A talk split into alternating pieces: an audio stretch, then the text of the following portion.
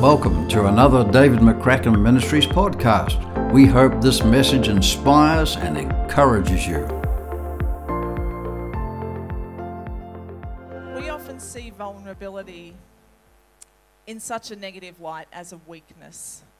And interestingly, Jonathan and the Israelites were going through vulnerability. We won't go back there because it's a long chapter to read. But if you go back to the chapter beforehand and you look at what was happening to the Philistines, it actually outlines the vulnerabilities that the Israelites were going through. They were massively outnumbered. It says there that the Philistines had 3,000 chariots, 6,000 charioteers, and soldiers as numerous as the sand on the seashore. Now, when some of the Israelites split, it clearly says Saul has 600 men left. So, their first vulnerability is that they are at a massive numerical disadvantage. They also have a geographical disadvantage. The Philistines have the high ground, um, and it talks about that, the cliff that Jonathan has to climb, and we'll get to that in a minute. There's another disadvantage. Only Saul and Jonathan have swords and spears. Now, this is an interesting one because if they're the only one with swords and spears, what do the others have?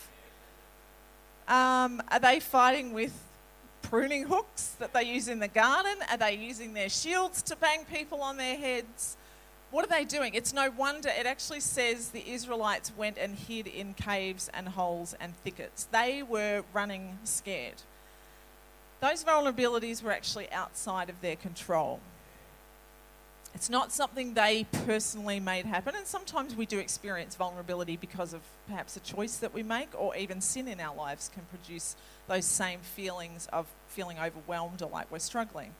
But a lot of the time, the vulnerabilities that we experience in life, in every area, in our health, in our relationships, in our ministry, in every area of your life, your work, your study, your finances, they are outside of our control.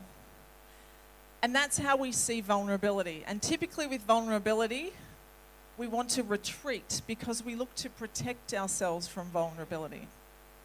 And this is what most of the Israelites were doing, of course. They were running and hiding. But there's something interesting that happens with Jonathan. Jonathan has something stir up within his spirit.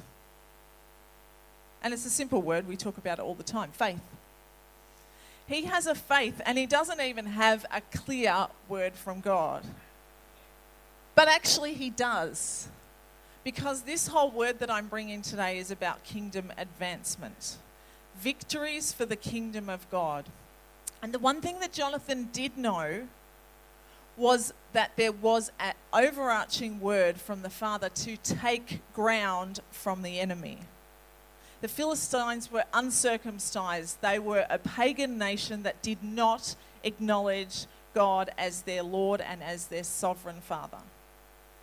So the Israelites had a word to take the territory and completely wipe them from the face of the earth. So Jonathan's perhaps, even though it was a perhaps, was in line with the word and the will of God to advance his kingdom. But the interesting thing about vulnerability, when I looked it up online. That first definition was all about the weakness and, you know, the risk that we might take and those sort of things. But this is the first definition that I actually read. This is the definition of vulnerability the quality or state of being exposed to the possibility of being attacked or harmed, either physically or emotionally. Now, if we translate that into the spiritual, Vulnerability is a willingness to be exposed to attack for the sake of extending God's kingdom. You see, we see vulnerability as something we need to retreat from and protect. But I believe when God's talking about from vulnerability to victory, we're not talking about getting through or protecting the vulnerability so that we can walk in victory, which we're going to talk about victory in just a moment. But he is talking about, the Father is saying there is something that happens when we are willing, instead of hiding behind and saying, I'm already vulnerable, this is outside of my control. Do you know what I believe true godly vulnerability is? It's a willingness to be exposed to attack for the sake of extending God's kingdom, but it's not circumstances outside of our control. vulnerability is a choice. We make a choice to step outside. When we're already vulnerable, we're already under attack, we make a choice not just to step outside, but to step forward and take ground for the kingdom. And we actually see that in this scripture because Jonathan's undergone all these vulnerabilities. In fact, there's probably more vulnerabilities there that we haven't talked about because in the previous chapter is when his father, the king Saul, had gone against the will of God. And Samuel had said, You're going to lose the kingdom because of this. Jonathan was probably experiencing emotional vulnerabilities. His father, the king, had gone against the express will of God. So it doesn't mention it, but I imagine that had grieved his heart. So Jonathan was in pain. He was in pain for what had happened in his family, but he was in pain for what was happening in the kingdom of God. And if we have a look just before I started reading in 1 Samuel 14, verse 4, it says, On each side of the pass that Jonathan intended to cross to reach the Philistine outpost was a cliff. One was called Bozez, don't know if that's a proper pronunciation, and the other Seneh. One cliff stood towards the north, towards Michmash, and the other to the south, towards Geba. Now, I had a look under the Hebrew at the meaning of these names of the two cliffs. One means glistening. So, on one side, you've got a shiny rock. Now, I don't know if there's any rock climbers, but I'm not. but a shiny rock is hard to climb up. On the other side, the other rock means thorny and craggy. So, we have two things going on here. Jonathan's made a decision to step forward in a willingness to be exposed to attack. But not only that, he now has to take an extra level of vulnerability because it says he has to climb up and his armor bearer on his hands and feet. These are not just a little mound of rocks that we can run over and get to the Philistine outpost. This is, okay, I feel I want to take on the enemy because this is God's call, but to get there, I'm going to have to undergo another layer of vulnerability. On one side, it's slippery. It's going to leave me feeling insecure, unstable, not sure if this is actually really what God wants me to do. And on the other side, where it's thorny and craggy, it's going to be painful. You're going to get thorns in your hands. You're going to stub your knees on the rock. You see, vulnerability does cause pain. And sometimes in the body of Christ, we try to gloss over things for the sake of faith. Come on, it'll be all right. Have, have more faith, pray more. Now, that's true, we should have more faith and we should pray more. But pain is a part of our experience, and that's part of God's creation in us. And so it's no good denying that it's not there, but we have to face it in order to be willing to be exposed to attack for the sake of God's kingdom. I'm not talking about a vulnerability that is just fatalistic and just, oh, fine, take a shot at me, I don't care. That is not what I'm talking about. We're talking about advancing the kingdom of God here. And so Jonathan makes the decision that not only uh, will I be vulnerable and be outnumbered in a bad tactical advantage, which has now gotten worse because climbing up on your hands and feet, who knows? they're smart, they're just going to stand at the top and chop you up when you get there. But also, I don't know what his armor bearer has. Now, it says only Jonathan and Saul have a sword or spear. I'm not sure if Jonathan shared with his armor bearer or if he had to literally kill them with his bare hands. I don't know what he did. It doesn't say. It doesn't say. And how many times do we in the body of Christ feel like God is asking us to do things, or even our pastors are asking us to do things, and we don't have the weaponry or the gifts to accomplish that? How many times do we feel that? And you know, I wonder, I have a bit of a sense of humour. I wonder what our response would have been to Jonathan if we were in that armour bearer's position. now, come on, I'm a bit of a, I'm a logical person, I'm a processor. Any, anyone else here? I'm also, I'm being, I'm being honest, I'm a bit of a control freak. So, oh, Pastor Stephen, that's not very nice. So, I was kind of imagining what my response would have been to Jonathan. And this is, this is just me, honestly, because when I looked back, I thought that's exactly what I did last year to God. Jonathan says, Come on, let's go over to their outpost. Let's get them. My response, um, we're a little bit outnumbered. Do you think that's such a good idea, Jonathan? Mm, yeah. And he says, No, come on, God can, God can deliver them into our hands by many or by few. I'd be like, Well, let's ask the others to come with us. Uh, is anyone else with me or is this just me? Come on. Come on. This is the sort of conversation I'd be having.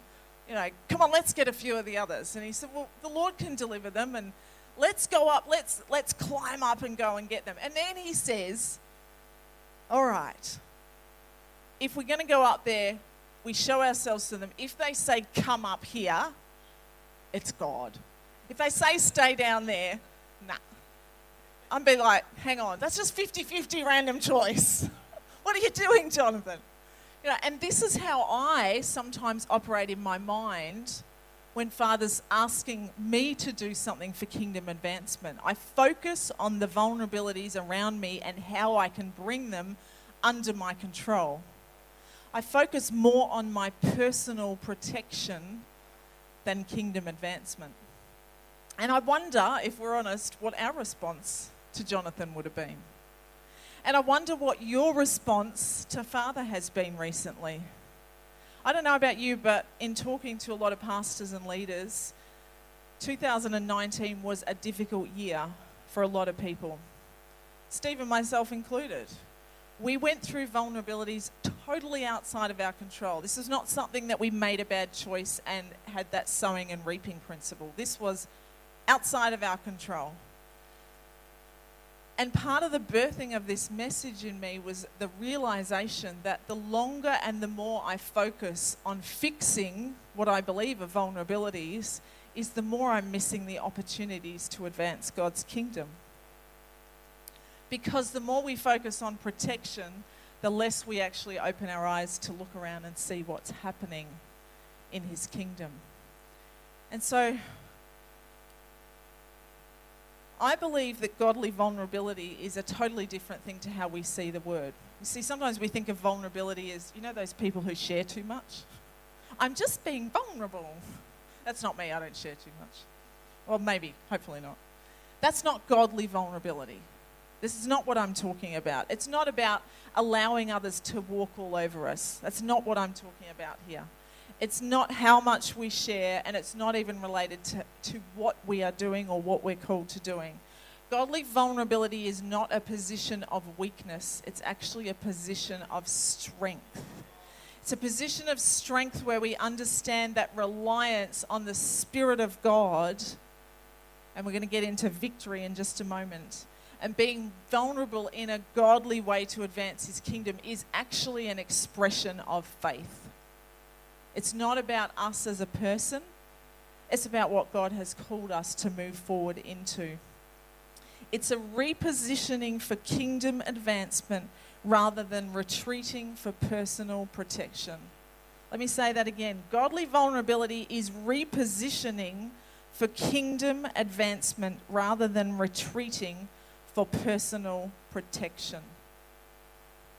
And I believe this is a word for us because you know, the enemy is, we know, the father of lies. Living in a Western world, we are constantly surrounded with the culture of the world, which preaches to us the message of comfort, promotion, self satisfaction, gain, material possessions, fun, self serving, self seeking, selfishness. And because we live in that culture, sometimes we can unwittingly, because it's not usually a conscious decision, we can carry that over to kingdom culture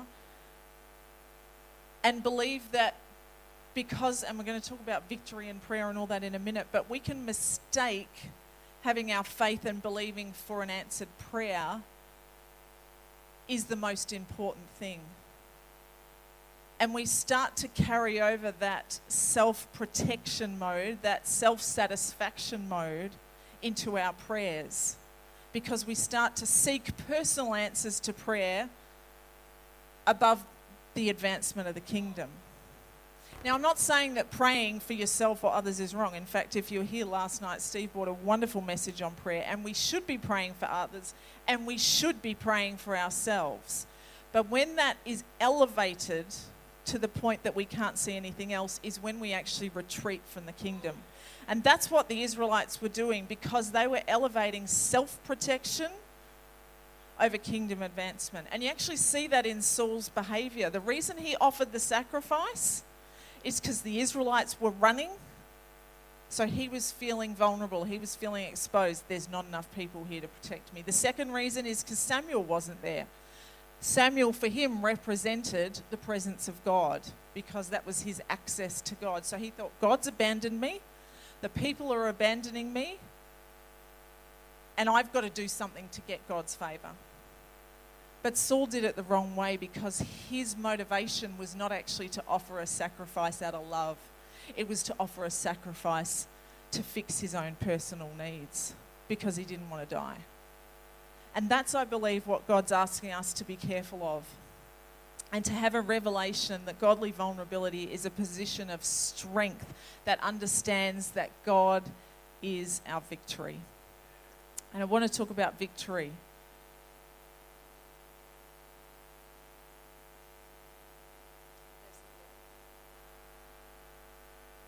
How are you doing this morning? Good. Good. From vulnerability to victory was the title of my word. So I want to have a look at victory. Who is it that gives victory? I'm going to fire off a few quick scriptures for you. If you're fast, you can follow along, or you can just jot the reference down. Deuteronomy 20, verse 4 For the Lord your God is the one who goes with you to fight for you against your enemies to give you victory. You see, the Lord always gives the victory. The Lord always gives the victory. I had a look through the Bible. I cannot find anywhere where the Lord doesn't give the victory when it's talking about it. It doesn't relate victory to a person. Now, God uses people as his vessels, but it's the Lord who gives the victory. The Lord brings the victory. Psalm 20, verse 6 Now, this I know the Lord gives victory to his anointed. Are you his anointed this morning? Are you his anointed this morning? The Lord gives victory to his anointed. He answers him from his heavenly sanctuary with the victorious power of his right hand. Psalm 60, verse 12 With God we will gain the victory and he will trample down our enemies. You know, I believe in 2020 we need a fresh revelation of victory a fresh revelation of victory because victory is not a personal breakthrough in our own problems. It's not. There is a difference between an answered prayer and victory given from the Lord. And I'm going to show you that in the scripture. And they're ones that you know very well. 1 Corinthians chapter 15 verse 57. Some of you can probably quote it or once I start saying it. But thanks be to God who gives us the victory. And how does he give us the victory? Through our Lord Jesus Christ. You see, victory in the Old Testament was always related to winning the battle over physical enemies. Why? Because Jesus hadn't come yet. So God was asking them to advance the kingdom. Now, victory in the Bible is always related to two things. Firstly, defeating the enemy, but secondly, it is to taking back territory for the kingdom of God. You know, Jesus has won the victory for us through the cross of Calvary. The New Living Translation of that verse says, But thank God, He gives us victory over sin and death through our Lord Jesus Christ. There's a subtle message that I believe has been spoken over the last 20 years ago in the body of Christ. And I've heard things said like, oh, that person's not walking in victory oh, that person is not seeing victory in their lives. And I can understand the motivation for what people are saying, that they may not be living in the fullness of what Christ has given for them. But Father really slammed me on this because it says clearly in the word that our victory is in Jesus Christ. It's not in our personal struggles, It's not in our experiences of relationship and family and work and finances and ministry and the problems and situations that we have to face.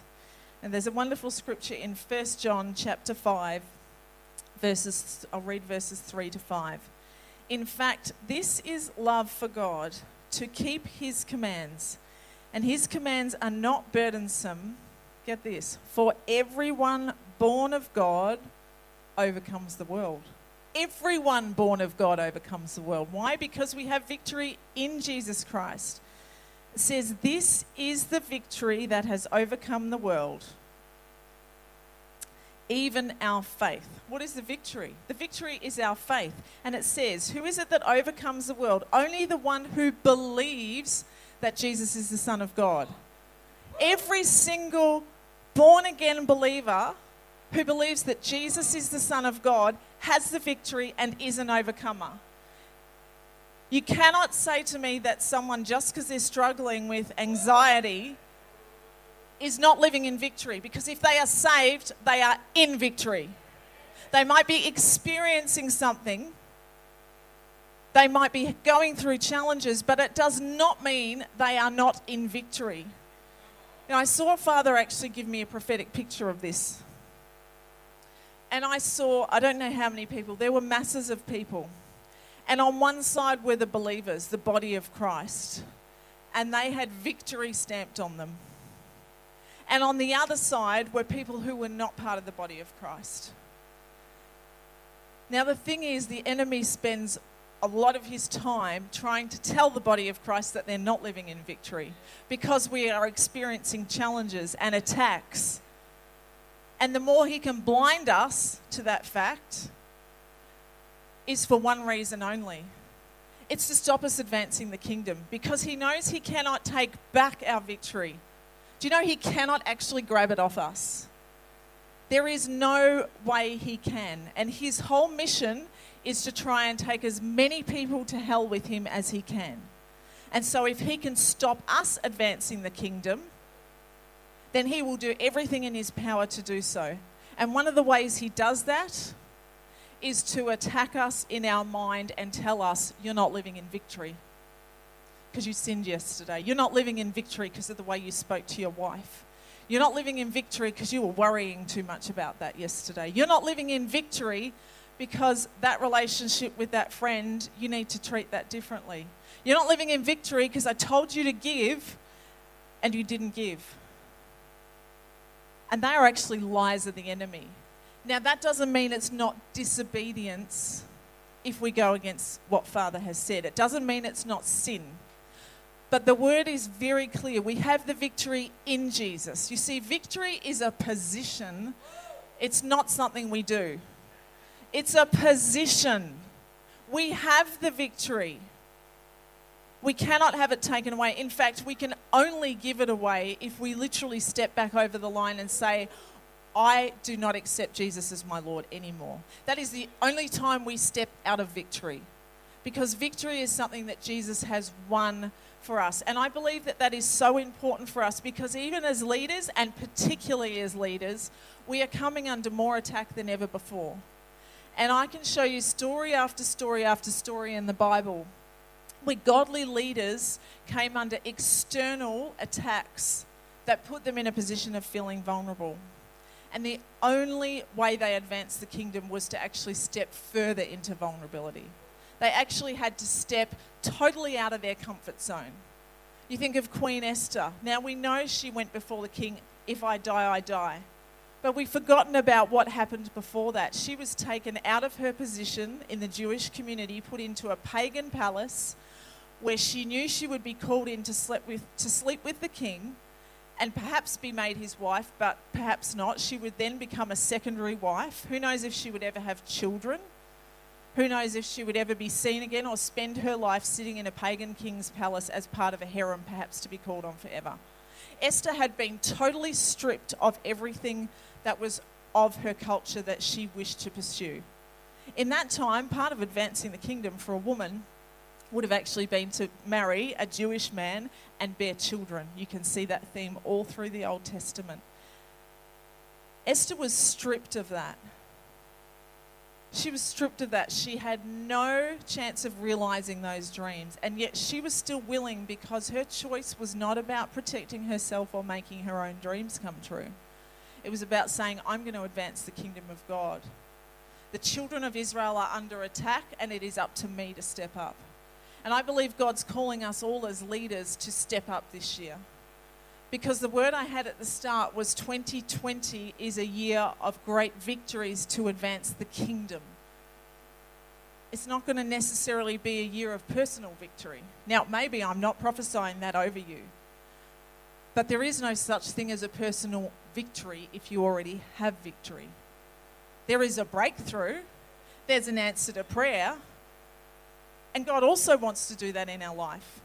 But that's not the main thing He wants to do in our life because the enemy is already defeated. But what our call as Christians is, our call as Christ followers, is to advance the kingdom. You know, we all know the Lord's Prayer. Our Father who art in heaven, hallowed be your name. Holy is your name. Our first call as believers is to be in the presence of God, to have relationship with Him. That is our first call, that is our first love. We know that. But what does it say second? Your kingdom come. What is His kingdom coming? It is the royal authority to rule and reign that Jesus won on the cross, but we have to step into that. You see, we can live as a Christian, as a believer, but not advance the kingdom. We can be, we can be over the line, but never do anything to take ground from the kingdom. And that's actually what we're called to do. Know, in the Old Testament, that was literal. The Israelites were called to take territory back from the enemies. They were called to invade and establish God's kingdom. Now, we don't invade countries now. That's not what we're called to do. But on a spiritual level, we are called to invade and establish God's kingdom, God's culture, where it has not previously been. And that's both in the lives of individuals as salvation, but it's also in the culture and overcoming the principalities and powers of this earth. We don't fight with carnal weapons, but the weapons we do have are for pulling down strongholds. And here's something Father showed me out of the scripture and also showed me something that I do. You know, when I go through external vulnerabilities, I do go into that protection mode. You know, particularly when things are outside of my control. Being a control freak, when they're outside of my control, it messes with my mind. I'm just being honest with you. But you see, the longer I focus on that, I miss the big picture of what God's doing. And God showed me that when I'm in a position that I feel vulnerable, my focus turns entirely to self. Entirely to self. I was so convicted that when things were going on that I hadn't even started to look at, okay, God, what are you doing in your kingdom right now? Because if we start to see ourselves as warriors standing on the front of the battleground, if there's a general who's doing that and they start to come under attack in a particular area, they don't look inward. They go, what is the enemy doing right now? What is happening over there and how do we advance and stop that? and I'm just being honest here. You know, when was the last time that we are under attack and instead of praying for our own deliverance, we say, God, what are you doing in your kingdom? Would you show me the spiritual principalities and powers that are in operation right now so that I can pray into that, not for myself, but for the kingdom?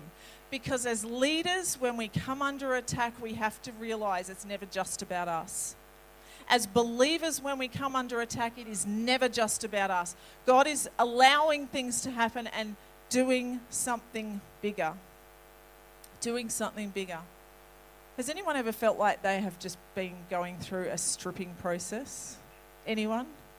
Yeah. Has anyone had that recently? Like they're like, why is so much stuff just being stripped away?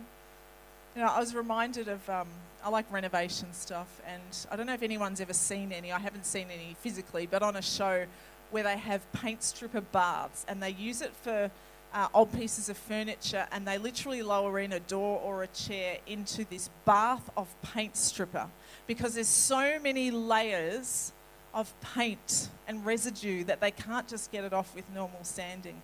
and they lower it into the ba- bath very carefully with gloves and tongs because it's, it's toxic stuff. But after a short while in this bath and they bring it out, very easily that paint just wipes off and it comes back to the bare timber. And God showed me this picture, and I thought, it's actually what you've done with my life, God. Because without realizing it, I had layered up these things in my life which were becoming part of my security, part of my protection, to cover up my own insecurities, to make me feel comfortable. And God put me through this stripping process, and at first I didn't understand it. But what I started to see was when I allowed that stripping process and stopped focusing on my personal comfort and His kingdom, my eyes just opened. The revelation I started getting out of the Word and for the kingdom as soon as I switched my perspective was astonishing. In fact, I was like, God, what are you doing here? But He showed me that that is actually our purpose. When we step into our authority, it has nothing to do with ourselves. It's actually stepping into what Jesus said when He said, Take up your cross and follow me. He didn't just say, Endure it, you've got to take it up. You have to take it up. And I know this isn't necessarily an easy, wonderful message that I'm that I'm speaking, but I believe this is an empowerment we need because it is a lie of the enemy that tells us to seek comfort and pleasure and security. And you know, we all have vulnerabilities. Your vulnerabilities might be internal. You might struggle with some fear of man, perhaps some general insecurities, even mental health struggles. You might struggle with anxiety, depression. We don't even want to name it as that because it's just anti faith. You might struggle with some external things, things outside your control, areas of finance, of work, of relationships. You might have children who are away from the Lord or struggling. You might have things that are within your choice that you're still struggling with, temptations and weaknesses. You know, there are so many areas we can feel vulnerability. And one thing I noticed with that paint stripper is God will remove your securities in the areas which are most important to you. And I have to tell you a bit of a funny story so that you can laugh at me. Because, as mentioned, I do like to be in control. And I, I love order, I like everything in its place. I like to know what's going on. I just, I love order. You know, God's a God of order, that's a good thing, right? But it does go to extreme. And so, through this stripping process that I went through over a year and a half, it culminated for me last year in October. And Steve and I visited Perth for 11 days, um, and we visited six different churches over those 11 days. And as part of that time, I was taking two sessions doing two presbyteries with Steve and multiple other, you know, prayers and prophesying over people at the end of meetings and lunches and all this sort of stuff that happens as part of the trip. And for me, you have to understand doing a presbytery, which is prophesying over people. I have never been called in terms of, you have a gift of prophecy. I see prophecy over you. I've never had a word, never had a ah moment. None of that just, okay, you're going to step out and do this. What? Huh? Who signed me up for that? I think it was my husband. The funny thing is, not the funny thing, the godly thing is, serving the prophetic, being in the presence of the prophetic, starts to release the prophetic. But I felt like, I felt kind of like uh, Jonathan's armor bearer. I didn't have a sword, I didn't have a spear. What do I have? Uh, not much. God. I have God. I have the Spirit of God. But that's not all the issue. So we went on this ministry trip to Perth. Just before we left, we had major family issues. I had severe demonic attacks to the point that I was ending up out of bed on the floor in the middle of the night. I also, in travelling, get um, headaches and even migraines and vertigo, and the cabin pressure does exacerbate that. I'm also a person of order, so when I go to a different time zone, I struggle to wake up at the time I should be waking up at. I'd wake up at the normal time. So, travelling to Perth, we were on a three hour difference. So, I start my trip with spiritual attacks, emotional attacks, I start waking up at three o'clock in the morning because my body's telling me it's six o'clock in the morning. Then, to add insult to injury, I get the most terrible gout, bout of gastro I've ever had. Vomited the whole night through. I know, it's not finished yet. Vomited the whole night through, as if that wasn't enough because my body was by then so stressed and fatigued after four days of hardly sleeping and all that. I had this massive cold sore on my face, and I mean massive, so I'm having to preach and prophesy looking all festy and disgusting. And to top it all off, I then got a urinary tract infection. now, don't feel sorry for me because there's a point to this story. It is a bit funny. I can laugh at it now. I was not laughing at the time. And Steve got off st- scot free. Nothing.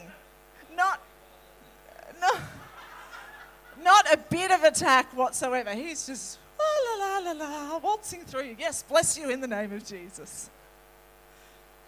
Steve does go through his struggles. It was my turn. The point of telling you that story is this. And this is where this word got birthed out of afterwards. Because I said, God, what we, I actually started saying, God, what were you doing then? And what he showed me is when I was completely stripped back out of every control, because I was spiritually, emotionally, mentally, and physically, I was weak. In fact, I couldn't even think straight half the time. I was that sick. And yet I said, God, you've given me a word. I'm going to get up and speak it. God, I believe you have called me to prophesy over people, even though I haven't had a prophetic word, I haven't had writing on the wall, I haven't had 20 people come up and confirm it to me. But I believe this is something you're calling me to do. So, whatever you say to me, no matter how weird it sounds in my mind, I'm going to lay it on the line. I'm going to say it. If I make a fool of myself, if it's totally wrong, I'm going to say it.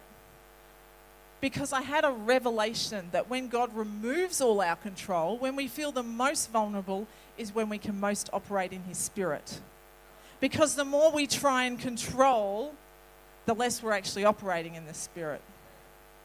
And we can subtly bring this into our lives, even in our ministry, because we get used to doing what we're used to doing. And when God says, take that step, we go, ah, oh, no, that's not my gifting. I should focus on my strengths. And God says, you're missing the point. I don't want you to focus on your strengths. And as leaders, taking ground for the kingdom requires a vulnerability, a vulnerability that says, I am already smashed, but I'm going to take it a step further. I'm going to stand up here and I'm going to give you a prophetic word, not just some, oh, I see you increasing for the kingdom, but I'm going to give specifics on your calling and on your gift that I feel God saying. And if I get it wrong, I am willing to make a fool of myself. You know, we don't live in an environment where we are at risk of our lives typically for our faith. We're not going to get hauled off to prison. We're not going to potentially be killed, which is happening in other countries. And that's made us soft in some ways. Because we are, we, we are soft. We're like, oh, what if I get a bit rejected? What if God asks me to go and do something that's going to cost me big financially? Are you willing to lay it on the line? Are you willing? When was the last time we really gave it all up for the cause of Christ? When was the last time we felt that little prompting and said, God, I know you're asking all of me, but I'm going to give it all? Because that is the other side to victory. We already have the victory, but God wants us to see the victory in others, and we do that as leaders by stepping out in front. How many of you love those movies like Braveheart and all those things?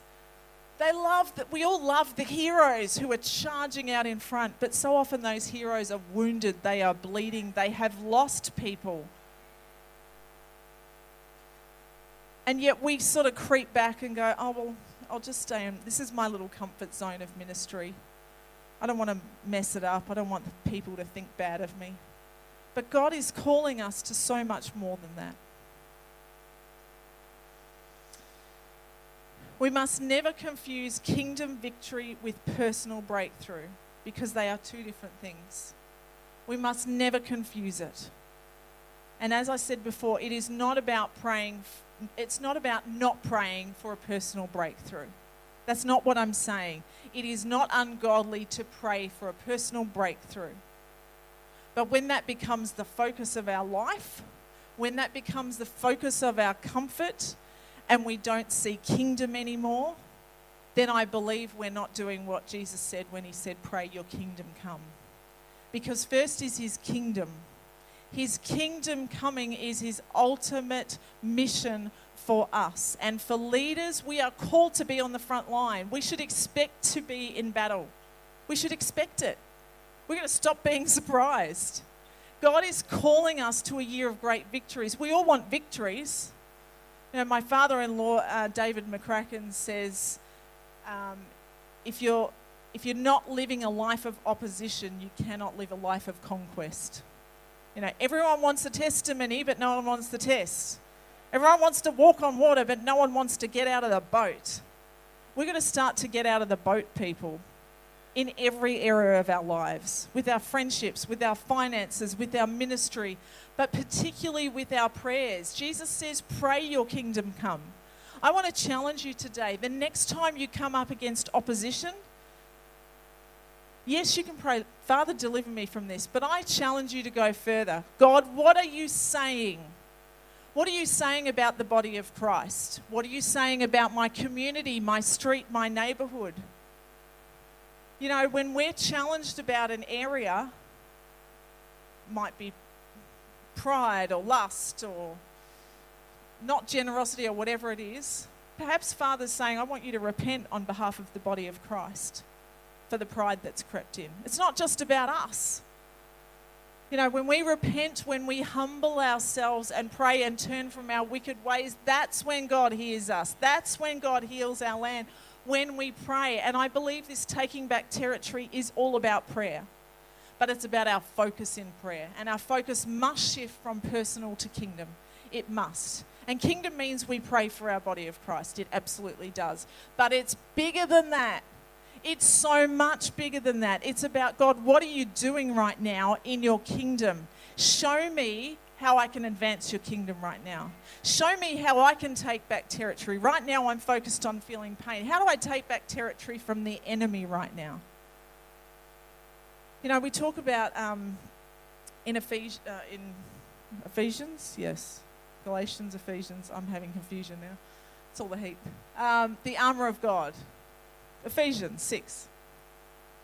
You know, and Paul says, take up the shield of faith and it will extinguish every fire dart, fiery dart of the enemy. He's not talking about attacks outside of his control. He's talking about the shield of faith. This is what we talked about with victory. Our shield of faith is saying, regardless of attacks, I have the victory.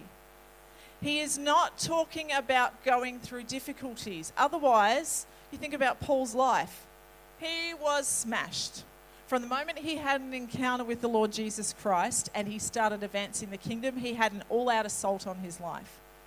You see, the shield of faith is not about stopping challenges. The shield of faith is about showing us that we have the victory. And as long as we understand that and have a revelation of our victory, the enemies cannot get in to damage our faith.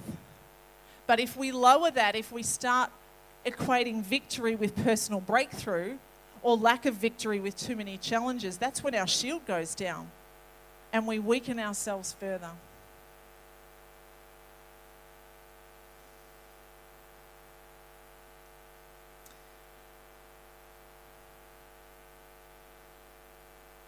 I believe godly vulnerability is about a position.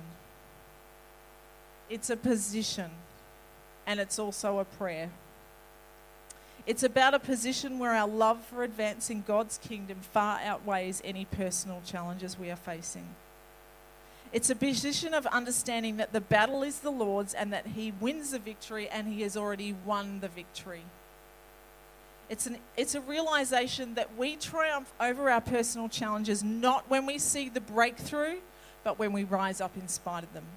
When we are that hero of the faith who might be bleeding and battered and please, I am not trivializing any challenges you may have gone through. I am not. I am not. Steve and I have gone through some really difficult ones ourselves. I am not trivializing it. And there are times that God says it's just time to rest now. The same with a soldier on the field. But I believe for too long, instead of just resting, we have retreated. There is a time for rest, but never a time for retreat. Never a time for retreat. You know, we triumph over our personal challenges not when we receive the breakthrough, not when we receive an answer to prayer. That's not victory, that's an answered prayer. Let's not confuse the two. We triumph when we rise up in spite of them. You know, our greatest triumph is when we actually risk it all. When we risk our reputation, our finances, our health, everything for the cause of Christ. When we are willing to do whatever it takes to extend the gospel, when we are willing to make a fool of ourselves and even to lose our reputation, that's when we are extending the cause, and that's what godly vulnerability is. And when we step into that vulnerability, that's truly when we see the victory of taking back territory from the enemy. We have to be willing to be exposed to attack. You cannot win for the kingdom hiding behind a security blanket of comfort and control. You cannot. You cannot. David had to step out vulnerable. No armor, he'd just gone under criticism from his brothers. He was vulnerable. He was going up against a massive giant, and we always talk about it. But what was his position? His position was not, I want to win this victory for me. It was for the armies of the children of the Lord. That's where his focus was. It wasn't on himself. And if you look at hero after hero of the faith, they forgot about their cause of self and started fighting for the cause of the kingdom. Living in victory does not mean we're not going to have challenges. But that's also not equated with our victory. We have the victory and nothing can take it away. Nothing can take it away. And I know this is so simple. But I believe God's saying we've got to be reminded of this. We've got to come back to the truth of His theology because we've created a false theology about what it means to walk in victory. And it's not the truth of His word. It is not. It is not the truth of His word. We have the victory and we cannot have it taken away. But then there is that next part where God's saying, I've called you to advance, advance my kingdom. We each have a call to do that. This is not just for your pastors, this is not just for someone who has a ministry role. Every believer is called to advance the kingdom. And as church leaders, we want people to follow that. If they know that we're retreating, they're not going to advance. What would it look like when the army of God truly stood up and instead of going, okay, you're firing darts at me, and sometimes they're not darts, it's just circumstances. You know, our suitcase got lost yesterday and we got delayed. The plane overheated, you know. I don't take that as, oh man, I'm under assault from the enemy. It's just a circumstance. Your flat tire, your bad haircut is not an attack, people. Come on. There are just circumstances sometimes. But even that can derail us. We can go, so important. So important. Oh, wow. You know, we had fun on our run around to Kmart last night. Are you willing to stand up against the principalities and powers? Because to do that, you're going to come under further assault. Because it's one thing the enemy hates. It is a nice word, isn't it? But are you willing to lay it all down for the cause of Christ? Are you willing to lose your comfort? Are you willing to overcome your insecurities? Are you willing potentially for your bank balance to go to zero because God says, go here or do this? Are you willing? Because whatever is your biggest vulnerability, God will press on it. If it's your health, He'll press on it. If it's your family, He'll push. If it's your money, He'll push. Whatever we desire in terms of ourself, He'll push the buttons. And like Abraham, when we are tested, are we going to say, I give it all up for you, God? I give it all up for you, God. Just want to finish with going back to 1 Corinthians chapter 15. I've lost my verse now. Yes, but I wanted to start before that. Oh, there it is. 1 Corinthians 15, verse 55 to 58. Where, O death, is your victory? Where, O death, is your sting? The enemy can, in fact, take our lives if God allows. But we don't lose our victory. We cannot lose our victory. The sting of death is sin, and the power of the sin is the law. So, even over sin, we already have the victory. Don't listen to the enemy's lies that when you sin, you've lost your victory. Because for as long as you still believe in and declare that Jesus is Lord, you have not lost your victory. He has won the victory. Don't let him knock you down in guilt and condemnation. A loving conviction is from the Lord, guilt and condemnation is from the enemy. It is from the enemy. And we all make mistakes. But when we do, let's come to Him and let's bring our focus back to kingdom. Let's say, Father, I repent of that. And Lord, I repent of that for the body of Christ. I humble myself and I pray on behalf of my region, on behalf of my city, on behalf of my nation, for my neighbors, that we would not be caught up we would not be caught up. When it says deliver us from the evil one, yes, we're asking for deliverance, but we're also saying deliver us that the enemy, that the culture of the world doesn't get in here. You know, John says, I pray not that you um, taken out of the world, but that you don't be overcome by the evil one. It's not about that we don't operate in the world. It's we're praying for deliverance so that we don't allow the father of lies to invade our heart. That's our true deliverance. Our true deliverance is when we understand we have the victory and we don't allow the enemy to invade that space. That space is ours, we have it. See it as a line drawn in the sand. But thanks be to God, He gives us the victory through our Lord Jesus Christ. Therefore, my dear brothers and sisters, stand firm. No retreat. It is standing firm on the victory that He has given us. Let nothing move you. I want to challenge you to start looking at faith and victory differently in the Word. Ask God to reveal to you what you've been looking at through a different lens, through a personal lens, and ask Him to show you a kingdom lens for victory and faith. And then it says, always give yourself fully to the work of the Lord, which is not just for those in paid ministry. We are all in the ministry of reconciliation. Always give yourself fully to the work of the Lord, which is advancing the kingdom knowing that your labor in the Lord is not in vain. Everything you do to advance the kingdom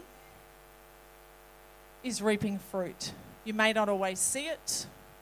Many died in faith, but they held on to the promises. Some of the things, even in our personal lives, that we hold on to, we have to have faith and we may never see the answer. That's not a negative prophecy. That's an understanding that our personal breakthrough is not God's primary objective. I want to say that again. Our personal breakthrough is not God's primary objective. It's not, because He's already given us the victory. We have victory. His greatest objective for us is our first love and kingdom advancement. First love and kingdom advancement. I wonder if we can just pray together. Thank you, Lord. Thank you, Lord. Thank you, Lord. Thank you, Lord. Can you just stand with me, please? Let's stand together. Stand together. Thank you, Father. Father, we thank you that you have given us victory through your Son, Jesus Christ. Our salvation is our victory. We don't have to strive for it, we don't have to do anything for it. Father, we just have to accept and believe. And by doing that, we overcome the world. We overcome the world. And right now, together, we join our hearts and our minds and our declarations. And we declare together that we have the victory in our Lord Jesus Christ and that nothing will shake us from that. Nothing will shake us. No attack from the enemy, no circumstance outside our control will attack that faith. But more than that, Father, together we take a stand today. We take a stand and say, we will stand firm, but not only will we stand firm, but we will step forward. We will step forward in a position which says we will put aside control and insecurities and vulnerabilities and say, we will advance the kingdom of God. We will see victories for the kingdom of God this year because that is what God is asking us to do. And so, Father, we commit these words to you. Lord, I commit Riveridge Church to you. I commit Pastor Stephen and Pastor Kylie to you. I commit every leader here to you. Lord, that you will drop this word deep in their hearts, that they will never be shifted from their understanding of victory. And Lord, that this is a year where they will see the supernatural at work. They will see the spirit at work. They will see kingdom advancement in their in their families, in their communities, in this region, in this city. Father, we declare your victory. We declare your kingdom has come. Lord, would your will be done in our lives and in our churches? Would we rise up as one, as the body of Christ, and advance and take back the ground in your royal rule and authority? In Jesus' mighty name. Amen. Thanks for listening. For more content, head to our website, davidmccracken.org.